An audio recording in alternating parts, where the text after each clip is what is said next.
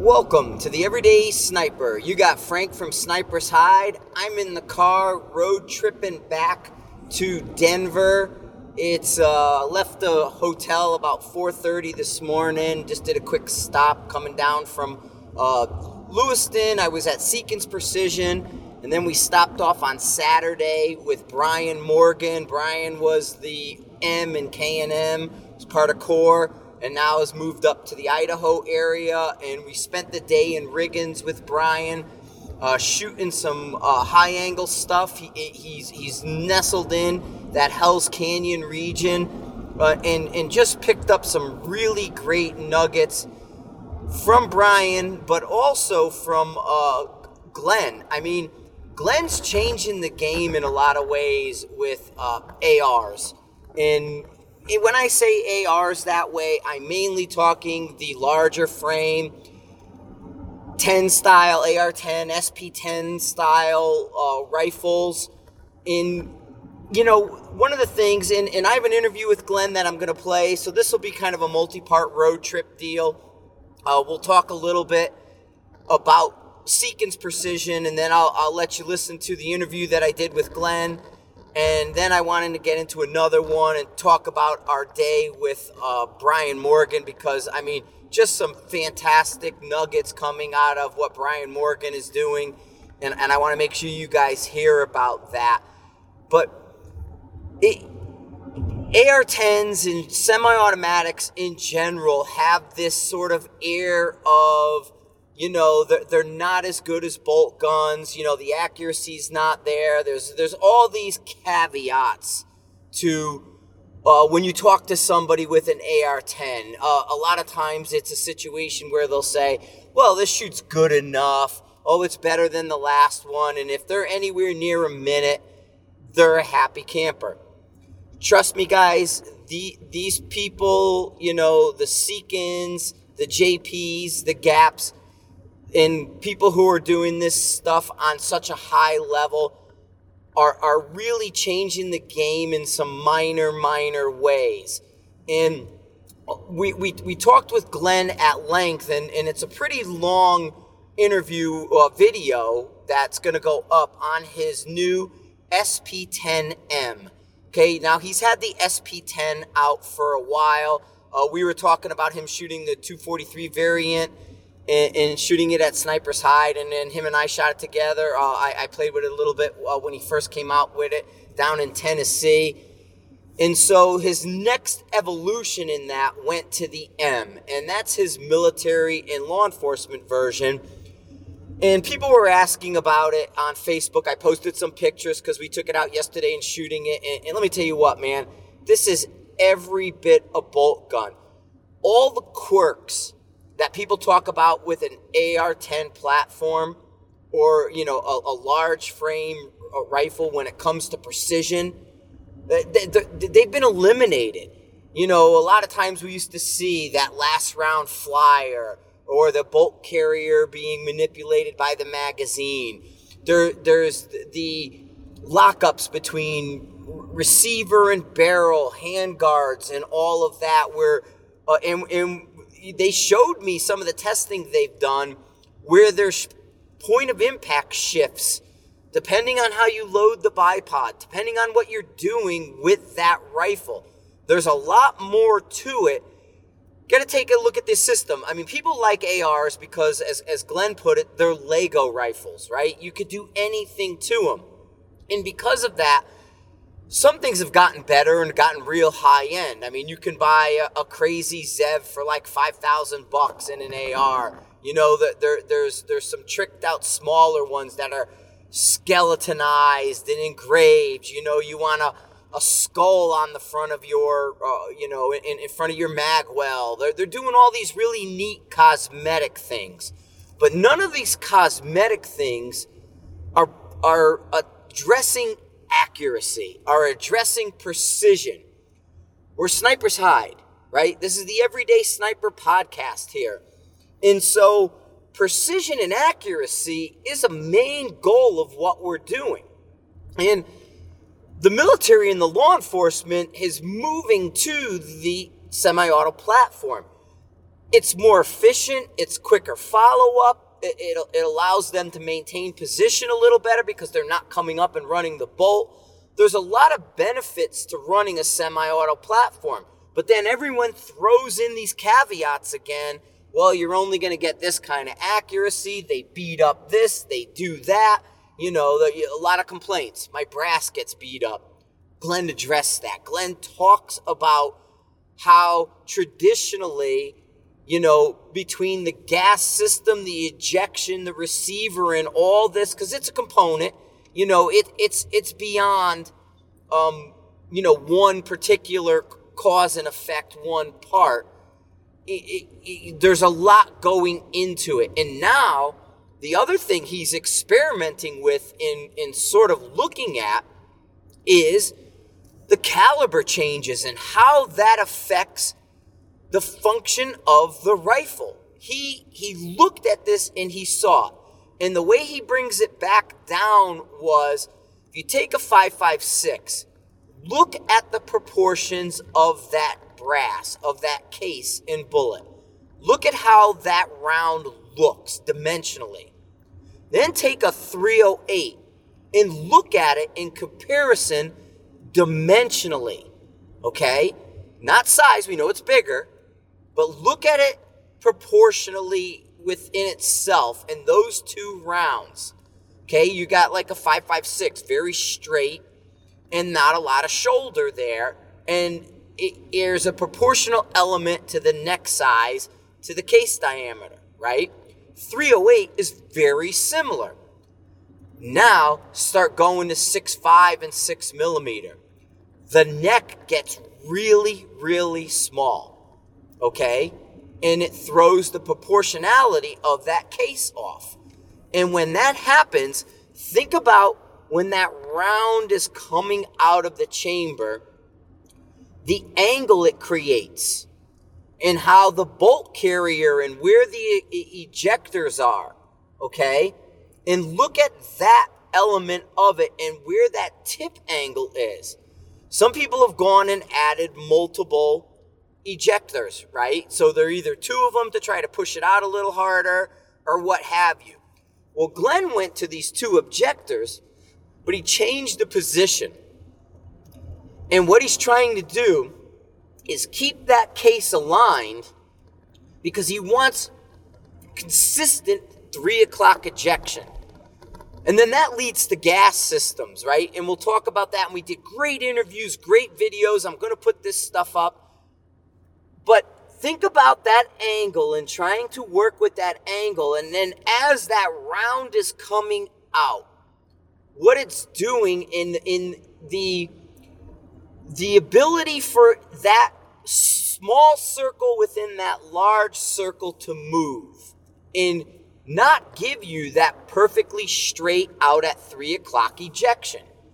Okay? So he's he's worked on his bolt head, he's worked on that. Well, then not just that. He moved his ejection port as close as possible to his barrel extension.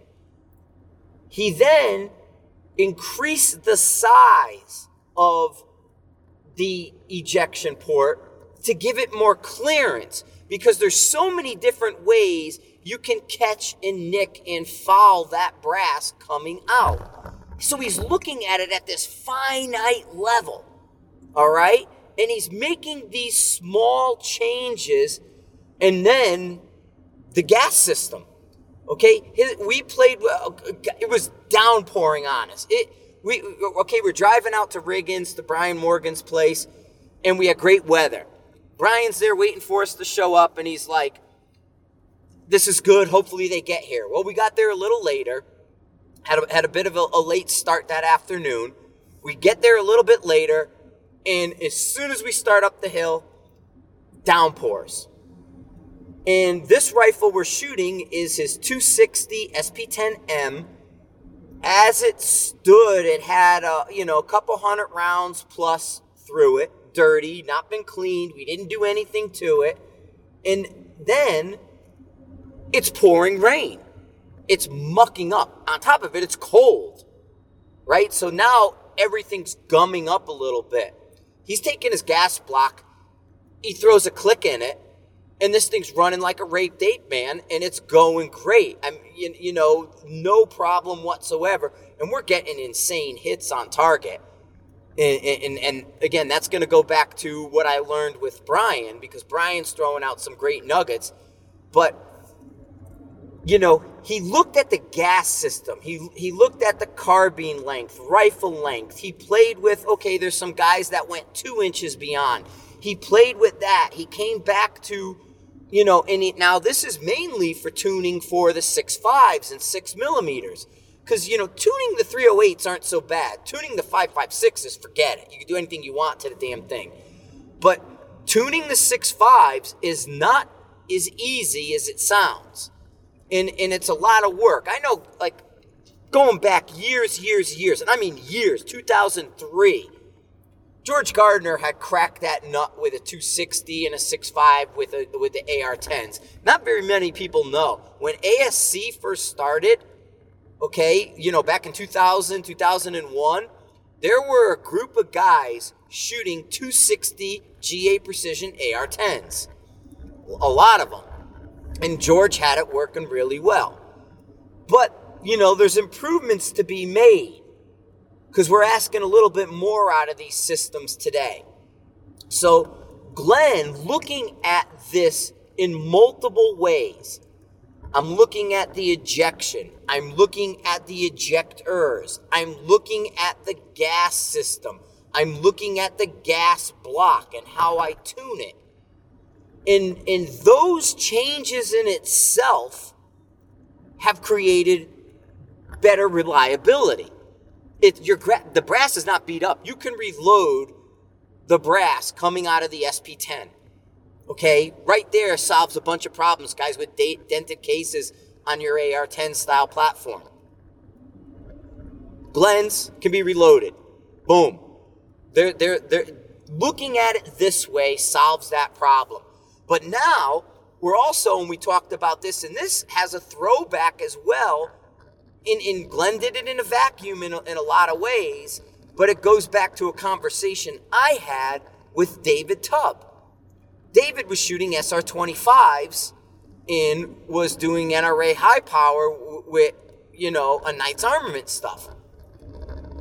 And back then, he was telling me you got to get rid of your, um, your your your buffer springs, the the buffer springs that are used on AR-15s and stuff that we just defaulted into AR-10s didn't work, according to him. What you had to do instead was use a flat wire spring system. And Glen hit on that flat wire in a different way. He he he did something similar to what David was doing, and I'm not gonna get too deep into it because uh, I mean I, I want Glen to be able to do it. I mean down the road somebody's gonna take apart one of his rifles and look what he's doing and go okay got it but I'm not to spill that out right away. I will tell you, he's doing a long flat wire system. Well, why, you know, do you want this long flat wire system? The recoil pulse. Okay? He's trying to tune that bolt carrier and to keep the recoil pulse consistently. When when everything and on multiple multiple levels with Glen, it was a talk about balance, even with his Havoc rifle.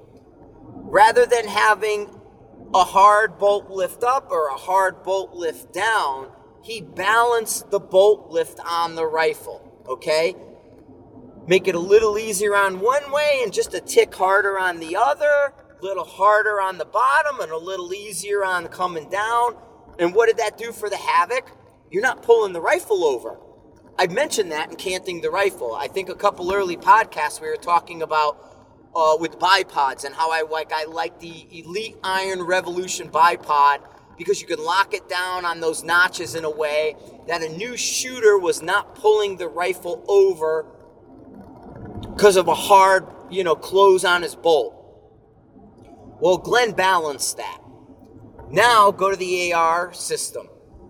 Glen balanced that recoil pulse to make it more consistent and to control the momentum of the bolt carrier group.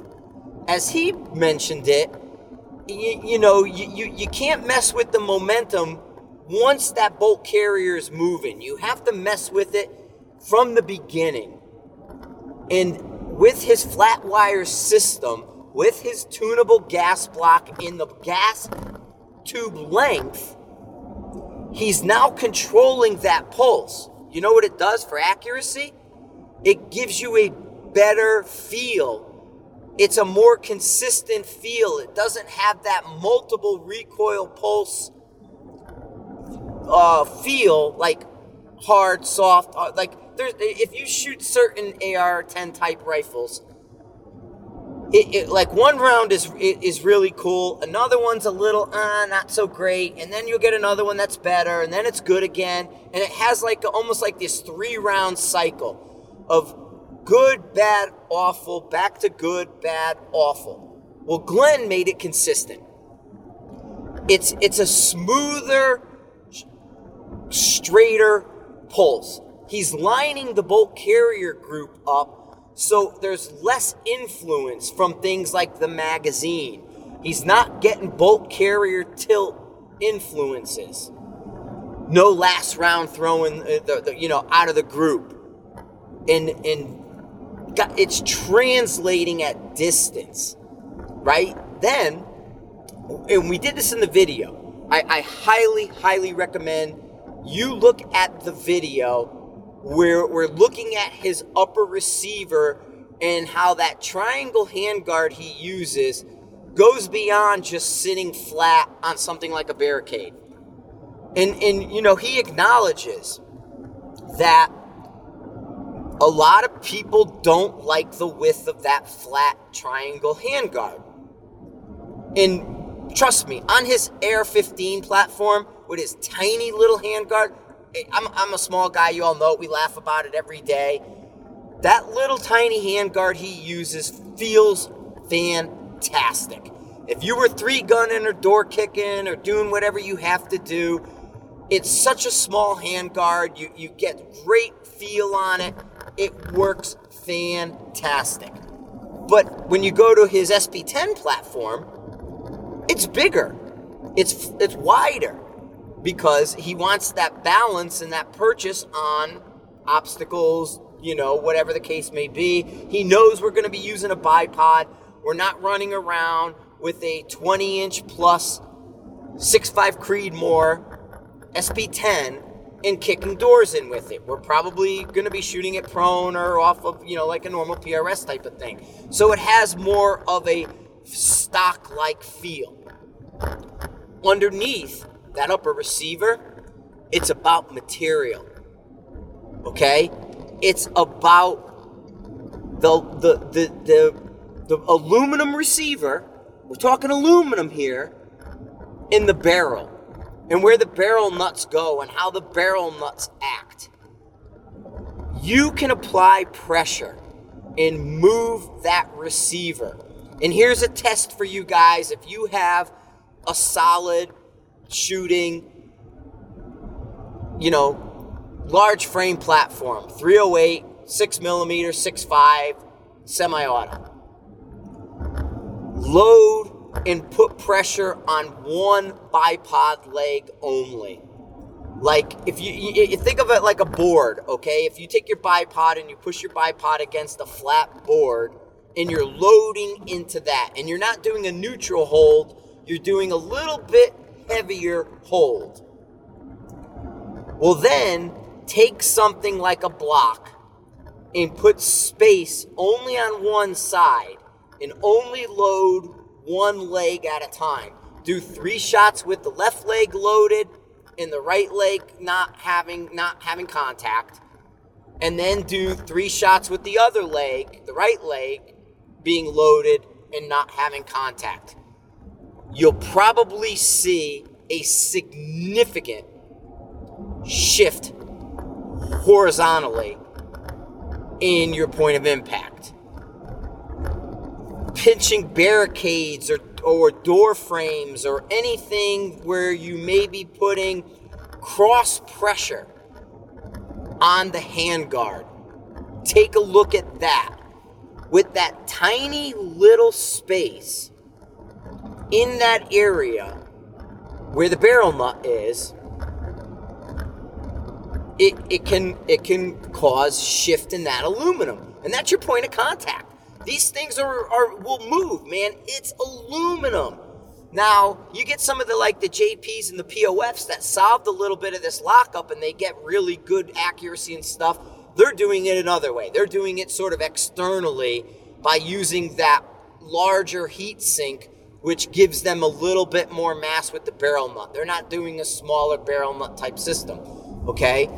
So they have that really big heat sink, which is helping, you know, take some of it, but also goes right back to that area. So they're solving it in an external way. But if you look at Glen's upper receiver, and even the ones he's he's done for some of the other that aren't the triangle SP10 version, they're round. He still has those, and we have them in the video. There's a ton of material up there, and his barrel nut goes into that material and not over the top internal threads versus that stripped down external threads. Because a lot of those guys are working on eliminating weight. They're shifting weight from these things. So that's what's going on there. There's it's this connection, it's this point of contact between the barrel and the upper receiver. Now, talking about the SP10M, to get back to this further point, within that system, Glen also has, and it's in both the commercial and the SP10M, but I'm going to kind of go over the distance, or difference rather, not distance, difference. Glen has two set screws. And these set screws then hold that into place. Well, now, when you go to the M series, the M is a system. Think of your Accuracy International rifles, okay?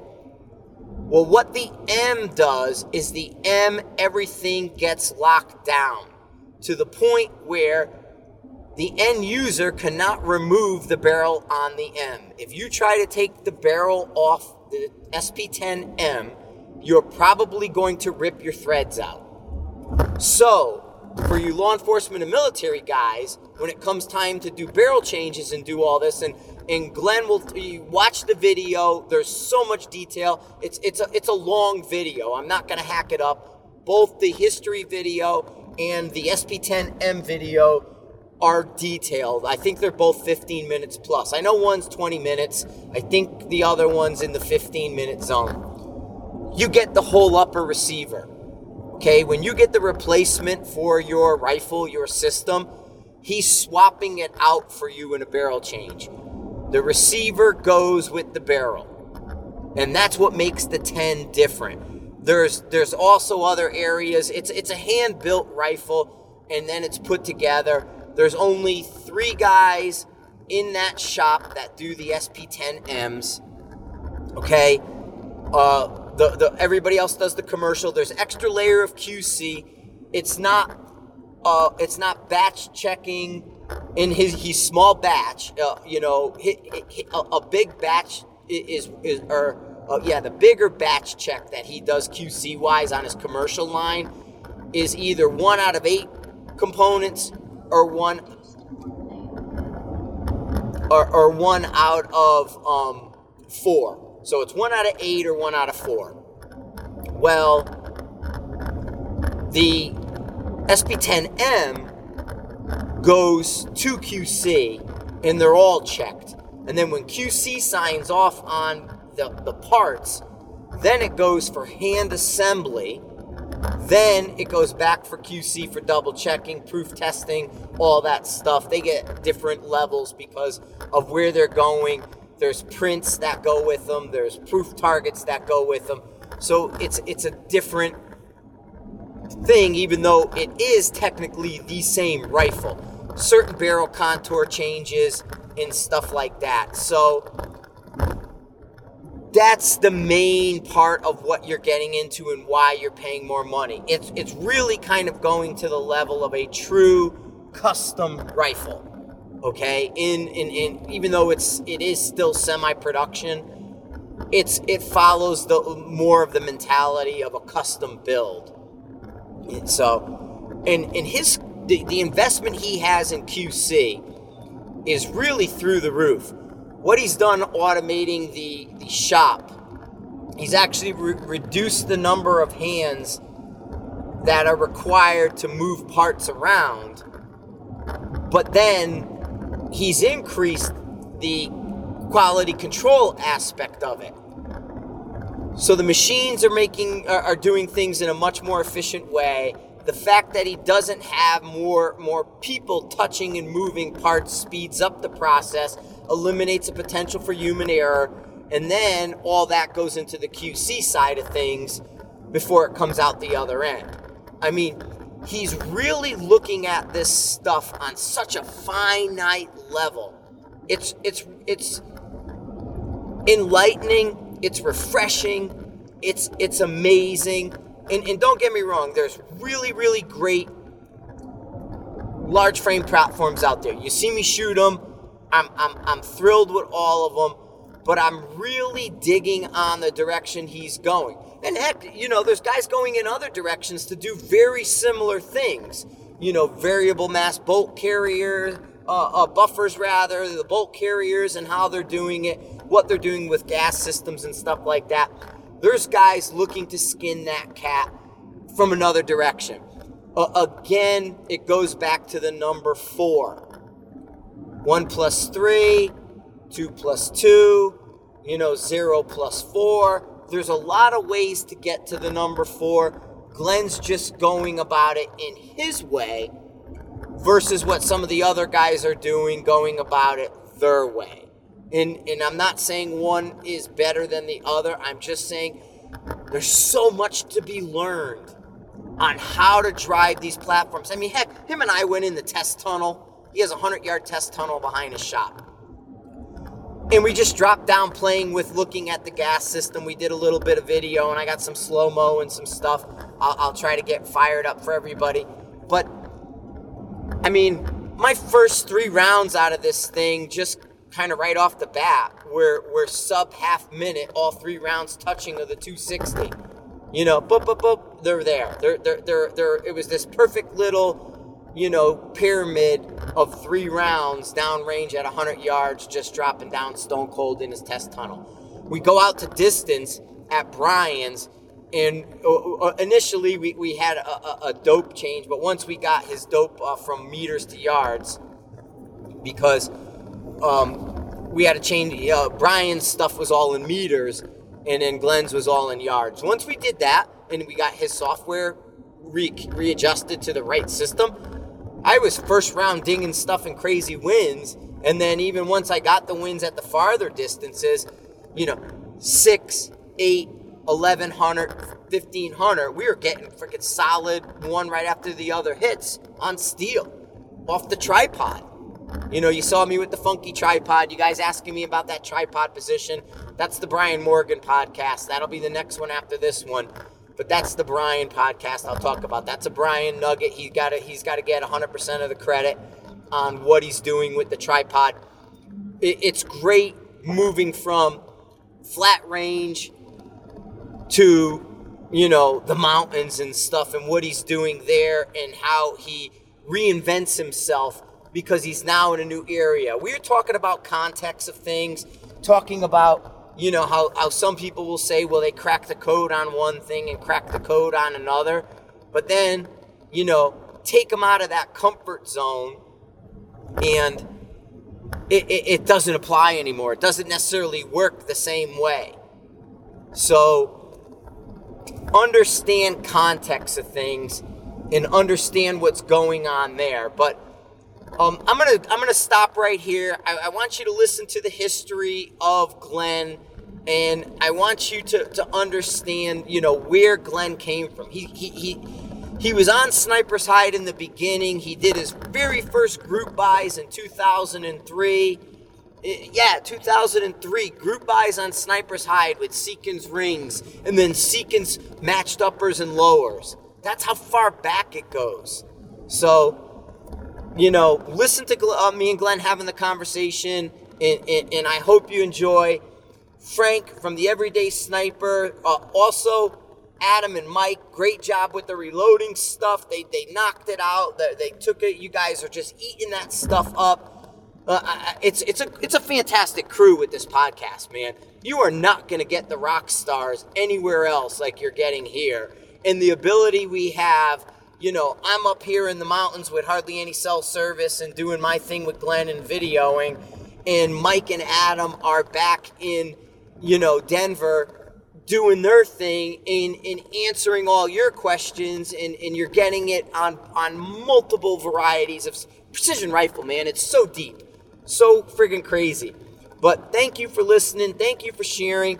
Yeah we're on itunes again so you can get that stuff on itunes now. They got that sorted out. I, I really appreciate it and i think it, it, you guys are really really gonna like what's happening. All right? Thanks a lot guys and have a great one Frank from Sniper's Hide here, talking with Glen Seekins at Seekins Precision, and we just want to go into a little uh, history, backstory of Seekins Precision. You and I have a really long Right. history that a lot of people may not know. Um, you know where you came from, but I, I- you know, and I don't mean that way, but you know, kind of the growth of Seekins. You got the new building here. You got the new processes and everything that you're doing. New new products. The Havoc rifle, which is super successful right out of the gate. There's some really interesting stuff going on with the Havoc, and I, I was talking to the guys. We're gonna probably do a six PRC on the Havoc uh, back at Mile High. I'm gonna. Oh, nice. Yeah, that's what I'm gonna. I told them that they were. Dude, let's do this. I'm like, I went out on Havoc. I told you at shop. Yeah. So yeah, so let's little background with Glen Seekins here. Well, um, you know, we started out in about 2003 or four. Yep. Three really, but four is when we went, you know, actual have a business. Yes. Um, but you know, a lot of people don't realize it, but the whole the way we launched our product. You know, I was originally on a hunt and I missed a big whitetail buck. I don't know if my rings were broke or something was screwed up with my scope, but it had to do with the scope rings. Okay. And at the time in 2003, nobody really made anything that would work for hunting, but then and stand up to some abuse. You know, we had like dual dovetail Sure. turn in rings, and um, or you had some really heavy steel rings that the military used. Um, so the way we, you know, the way we launched the business, I, I came out with these scope rings, and uh, you know, Sniper's Hide was going then. Mm-hmm. Not nearly as many members. No, I think now. that back then we probably only had like 1,500 members. Yeah, there wasn't very many. No. Um, but we, you know, we became a dealer for U.S. Optics, and the whole deal was, hey, if you buy a scope, we'll give you a set of scope rings. And you know, I talked to you on the website, and was like, hey, can I do a group buy on scopes or see what? Yeah. I, I don't know how this works, and see if I can launch this product. And you know, you're generous enough to say, yeah, I don't give a crap. Go ahead and do whatever you want. and so that's how we launched our product, and it just word of mouth on Sniper's Hide, really. Right. And as that community grew, we grew. It became the standard. You had like Badger Leupold, and then it became Seekins rings. Right. Yeah. Yep. And you know, today we build them for Vortex. Their precision matched rings, our, our Mhm. rings with our lo- their logo on them. Um, we sell a lot of our rings, Mm-hmm. and then we've obviously expanded into a whole bunch of different products. Yes. But that all started from the scope rings, from Sniper's Hide. And, and then you went to the lowers, and I we still have the the first ones were Sniper's Hide lowers that you, Yep. you when you did the match set. Yeah. Yeah, that was the first AR components, and, and, and I remember when you called, you're like, "Hey, we're gonna try to do this. I know everybody's making them, but can we do another group buy?" Right. And it's like, "Yeah, cool." right. You know, why wouldn't you want it? And, and they were unique looking at the time. You you had Yep. that distinct shape. I mean, I, I know I I talked to you about it and called, and it's kind of fanboy stuff. I said, Right. Glen, the girl on Walking Dead's got your thing, and he's like, and you were like, yeah, Halle Berry's got it too. yeah. Right. Right. A little bit everybody. yeah. Um, but you know, we we started off in our garage. Mhm. I actually started off in a friend's shop. Okay. and uh, I worked there at night for a couple months while I was waiting on the machine to come. Mm-hmm. And then we put it in the garage. Um, quit my job, my day job, doing design work, Yep. and uh, and then stayed in the garage for about a year. Um, but it was almost like being the kid that's homesick and all your friends are gone. Right. You have to motivate yourself and Yeah. Yeah. So I was, you know, you wake up and you go to work at home and you stay at home, and there was sometimes weeks I didn't leave the house. Um, and then as we, you know, it was obvious we were growing, hmm and so we started looking for a place, and and they have a business incubator here in town. So the way that works is they have really cheap rent to get you going. Yes. And so I, I signed up for that business incubator program, and we had a little tiny shop with one machine in there, one person, me, Yeah. and then uh, I got some help, mm-hmm. and then we just started growing from there. Um, we moved out of that space into a bigger space, Yeah. and you know, it's just like this shop. You know, three years ago, you could play basketball out there. Today, we can barely drive the forklift in there. Right. Um, and the other shops were the same way. You know, I started out with like 1,500 square feet. I was like, man, we're never going to fill this up. And then six months later, it was like, uh, we don't know where to put our raw material. And then, uh, so you go from there. Then we went to about 6,000 square feet, and we did play basketball in there. we parked our pickup inside in Yeah. the machine shop, um, and we just had fun, you know. And um, we were always about having that family culture. hmm So I look at it as a, a place that I would want to work. Right. So take it out, you know, you're an owner of the company, you have your own idea and your own vision of what it should be. If you take a step back and you pretend that you're an employee, well, what's an employee look like? We want to attract good employees. Um, so it was always a dream to have, you know, I want a pool table and I want a big lunchroom and I want family dinner. Yeah. So we started that family dinner in the old shop.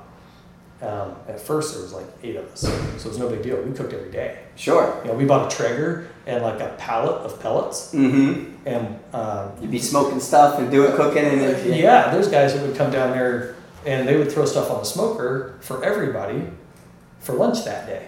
Nice. And then after lunch was cooked, they would throw the, whatever they wanted to take home for dinner on the smoker. So we put the Traeger place here in town said we put 25 years worth of use on that smoker the first year we had so it just didn't shut off. you Yeah. know, And it was fun, good time. hmm So when we started to really grow, it took us about uh, three years to find land to build a building. Okay. Because we, you know, I'm. You have a vision, I have a probably. vision. You know, we have a plan. We have a vision of where we want to take the company, where we want to go, and you can't do that if you're stuck in a little box. Right.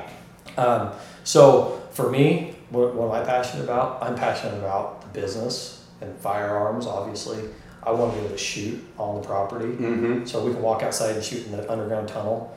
Um, I'm big into riding dirt bikes, so I want a motocross track in the front yard got one.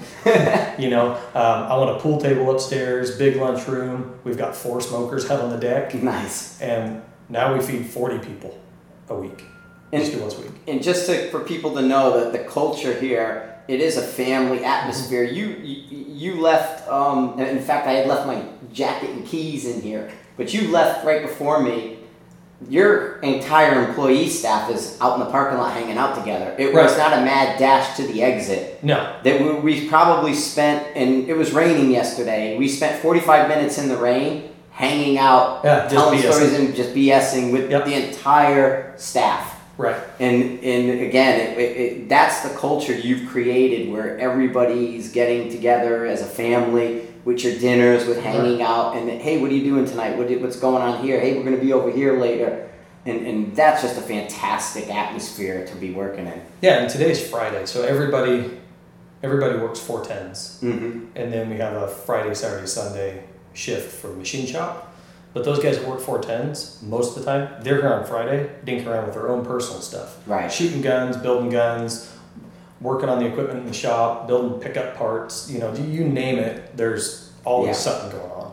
Um, but that's the culture we wanted. So to build that culture, we need to, you know, we Right. need to have a home. Yes. So it took us quite a while, but we we lucked out. We bought 40 acres right here where we're at, and it's right in the center of. It's kind of the center of town. Sure. Um, but we're in the county, so we can get, a, get away with shooting turkeys in the front yard and having a motocross track and doing all that fun stuff. Um, but it was a big deal to me and Katie to have a place Mm-hmm. You know, when you look at who you work with, you spend more time with those people than you do with your family at home. Definitely. So, you know, we pick employees that'll play well with each other, but the, but at the end of the day, we're all friends. you Yeah, know? yeah. Um, so that was really important. So, so having that home, you know, we found this 40 acres, and we designed a building around manufacturing Mhm. and and process flow. So right now it kind of looks like an L with that little end of the L is assembly, um, but we want to build another building on the edge of the L to make it a U, Okay. and then assembly now will become R and D and quality control. And, and it, that's the other part I like a lot is that you're constantly moving forward. You're looking at every aspect of the system Right. to be able to fine tune it. And it may not be a big swing for a home run. You're looking at, hey, if I get a guy on first to make this a little bit better, the next swing can put him on second, and the next swing Right. can fill the bases, and then I can do a home run. Right. And, and I think that vision and the fact that you're not resting on the Seekins name, you're not looking back and you're not becoming Glen in the suit and tie who's missing and we where Right. did Glen go? You're out there shooting, you're out there doing all this stuff, you're interacting with all your workers. One of the things that yesterday, uh, one of the front office girls, she popped open her trunk to grab something that had nothing to do with anything. Right. Stack of ARs in her trunk. It's like, she's got nothing but ARs in her car. Yeah. you know, and it's, Yep. it's it's it's a culture here. What you're doing and, and what we all do is a lifestyle. It is. And you've embraced that lifestyle as well as being a people person and taking care of your workers and making that friendly atmosphere. And I, I really think that resonates in your product. It does. It you know it's we build product, Mm-hmm. but that's not all we manufacture. We're manufacturing a culture and a lifestyle. Yep. And if you can harness that, then the end result is the product, and the product's going to show all that stuff is going to come out in the product. Big time, and it does. It- I mean, it- your your name, like I said, you have precision in the name. It shows, and you're in a space that traditionally didn't chase precision. Right. You, you know, as far as the the fifteen. No, they just have- chase dollars. Right. Yeah. You know, it's it's knock out as many units as we can at the lowest price possible, and just make sure they run, so we don't have enough, you know, a bunch of phone calls. But you're you're not going in that direction. You're like, yeah, they have to run. That's that's a given, but they have to be accurate. They have to do this. They have to solve a problem or a purpose. Right. And it's not necessarily solving the problem, but it's it, it- this has to have a purpose. Right. And that purpose has to go back to the culture of Seekins and the precision and part of it. Exactly. You know, Katie and I, when we really bear down, was like, okay, we're going to do something with this and make this some. We're going to make this and be part of something Yeah, bigger. bigger than yourselves. You know, yeah. Um, we've got around 45 employees right now. Very sophisticated shop. Mm-hmm. um, so we can stay tight knit. And you know, that's a it's part of the culture. Yeah, definitely. I, I mean, I, I think coming from you know here here coming from the ring sets, Yeah, eh, you know, you started out with with a, a ring, and it's a vision. And for somebody out there who's watching this or listening, you, you just you, you have to have that passion. Yeah. You, the, it, it pays to be the end user of your own products Right. clearly. And then, you know, it's that follow through after that in, in, in bringing it to the next level. And then for you, you know, for everybody, taking the risks. Oh yeah, yeah. there's a risk involved. There's a risk. Uh, and taking that risk and knowing I'm flipping a coin here and it can fall either way, but I believe in it. Right, And I'm going to flip the coin and I'm going to take the risk. right. And, and th- then let the industry, the market, however you want to word that part of it, decide. Yeah, I mean, you look at the Havoc rifle. Mm-hmm. You know, we've always wanted to do a bolt rifle, but we've just been so head down, Right. try to make enough product, try to keep customers happy with getting enough product, um, build the culture, build the machine shop up, make sure the quality department is where it needs to be, so that as we ramp up our manufacturing, Yes. quality is also stays on par because that's a lot. QC really keeps easy to lose. every conversation you and I have had always comes back to your QC. It does. And, and y- y- you know, you, you'll go, hey, we're doing this, we're doing this, but my QC guys are covering all this and they're taking care, making sure right. nothing gets missed. And even the investment in your machinery is Sure. being backed up by your employees. Right. You know, which they have your back. Absolutely. I mean, the, a building without employees is just an empty building. Right. It's just a shell. So it's it's really the people and the culture that you manufacture as you're manufacturing. Mm-hmm. You're manufacturing that, and and that's very important. You know, so we decided to do this Havoc rifle. I was on a hunting trip um, with some buddies in October, and I was like, you know what, ARs are a lot of fun, but man, I've put everything I got into them. Mm-hmm. And we're at a point right now where any changes I do is they're going to be very, very small. Like the bolt carrier group for the ST10. Sure. Um, very small changes that will have some impact, but and it's not that I don't want to stop innovating in the AR market. Definitely want to, but we also want to be smart about our business choices and diversify. And I'm passionate about hunting, Sure. so Look at your backyard. yeah, look at our backyard. You know, we're at the head of Hell's Canyon Yeah. and it just opens up to God's country and all the hunting you want. So, what does Glen want in a bolt rifle? Well, I've shot PRS and I've shot tons of competitions around around the U.S. Mm-hmm. We've hunted all over the place, um, so I've got a good idea of what I want in a hunting rifle, and I've always taken that same approach with all of our products. What does Glen want? Uh, Glen wants this. If Glen wants that, chances are other people want that. Sure. So that's how that's how we do product development. Glen wants this, or somebody says one of the employees could come up and say, "Hey, I have an idea," and it's like, "Oh man, I'd love to have one of those." Yeah. Guess what? You're thinking about three other things this way. Maybe you're not thinking, but they are. right, And now it's it's again it's that culture of hey, by the way, here's a space we're missing. Yep. You know. Yep. There so you the, go. the Havoc rifle started in a pickup, driving home from Wyoming after animal hunting. You know, it's a 18-hour drive or whatever it was, so Mhm. we didn't have anything else to do. So I designed the whole Havoc rifle in my head with my buddy, just talking. Yeah. And when I got home, I started drawing it up on CAD. That was in October. We took it to Shot Show Yeah. January. the next in well the next year. Okay. So it was it was like a ten month cycle There you go. from from the time I said, "Hey, I want to do a bolt rifle," and I'm thinking about it, and I'm kind of doing a little bit of design work, to when we said, "Hey, we're going to do a bolt rifle. Mm-hmm. We're going to take it to Shot Show." It was ten months, and we took production versions to Shot Show, Nice. and we've made some changes along the way. Um, you know, now we have a brand new stock, but that Havoc rifle, that's that's from the culture here. That's you know, Lucas from our quality department. Um, he runs quality, and he had he's a gun guy. Yes. We're all gun guys. Uh, that everybody seems to be. Right. So he's like, hey, you know, if we balance how this cocks, how the cocking mechanism works, Mhm. we balance that trigger and the engagement and all this other stuff. We're not going to disturb the rifle when we're laying on it, and we lift the bolt up. Right. We want to stay on target. Right? When the bolt goes down, you already got momentum going forward, so nobody's going to really notice if it's a little bit stiff on the down because we're running the bolt. It's like, hey, let's try it, and you know, it's pretty cool. Yeah. It's not. It's not overly heavy on the up or overly heavy on the down. It's balanced between Yes. up and down. So. You're, you're, you're not pulling the rifle over. And, and I've talked about that a bunch in Mhm. training that people will tend to pull the rifles over because their bolts are too hard. Right. And this balances that so you're not too hard on one direction or the other. You're, you're split in the middle. Yeah, and it's different, right? Mhm. We're trying to push that envelope and try to do something different instead of just saying, "Oh, here's another Remington 700 that doesn't look like a Remington 700." Right. Um, it's completely different. You, you, once you look at it, if you just look right down through it, you can see it. Yeah, yeah, Yeah. it's way different. So, um, but you know that heart and soul that goes into all of our products, goes into our people, and it goes into our customers. Yeah. So, I've got I don't know how many friends on Facebook. um, I Probably too many like the rest of us. Right, I don't know, but I get people reach out to me all day long, every day on Facebook, Mhm. on Sniper's Hide, on email. Some some people have my personal cell phone number, um, so that customer contact. If you want to talk to me, call. Right. You know, I'm available, Yeah. and if I'm not, I'll, I'll call you back. Sure.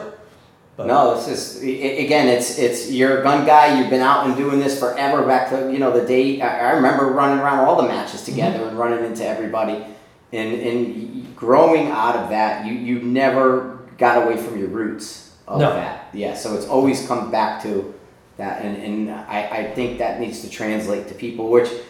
You know, a picture in a magazine can't really say that, and that's No. why I think people appreciate this part, having this access for you, and I appreciate that. Yeah, I mean, Katie and I still live in the same house we bought after we got married.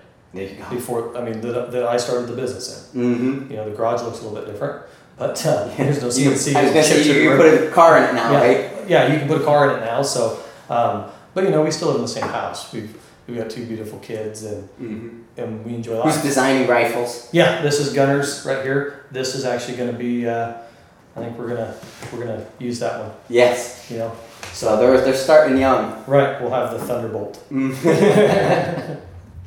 So yeah, Awesome. that's, that's kind of our story. So. There you go. That, that's the behind the scenes with Glen Seekins. Thank you for inviting me out Yeah. and letting me come into your, your home, your office, your shop. It's been fantastic, and, and I hope everybody on Sniper's Hide likes it Yeah. because they're getting access I don't think you've ever seen before. Nope, nobody's ever done this with us. So Cool. Have a good one. all right, thanks, guy.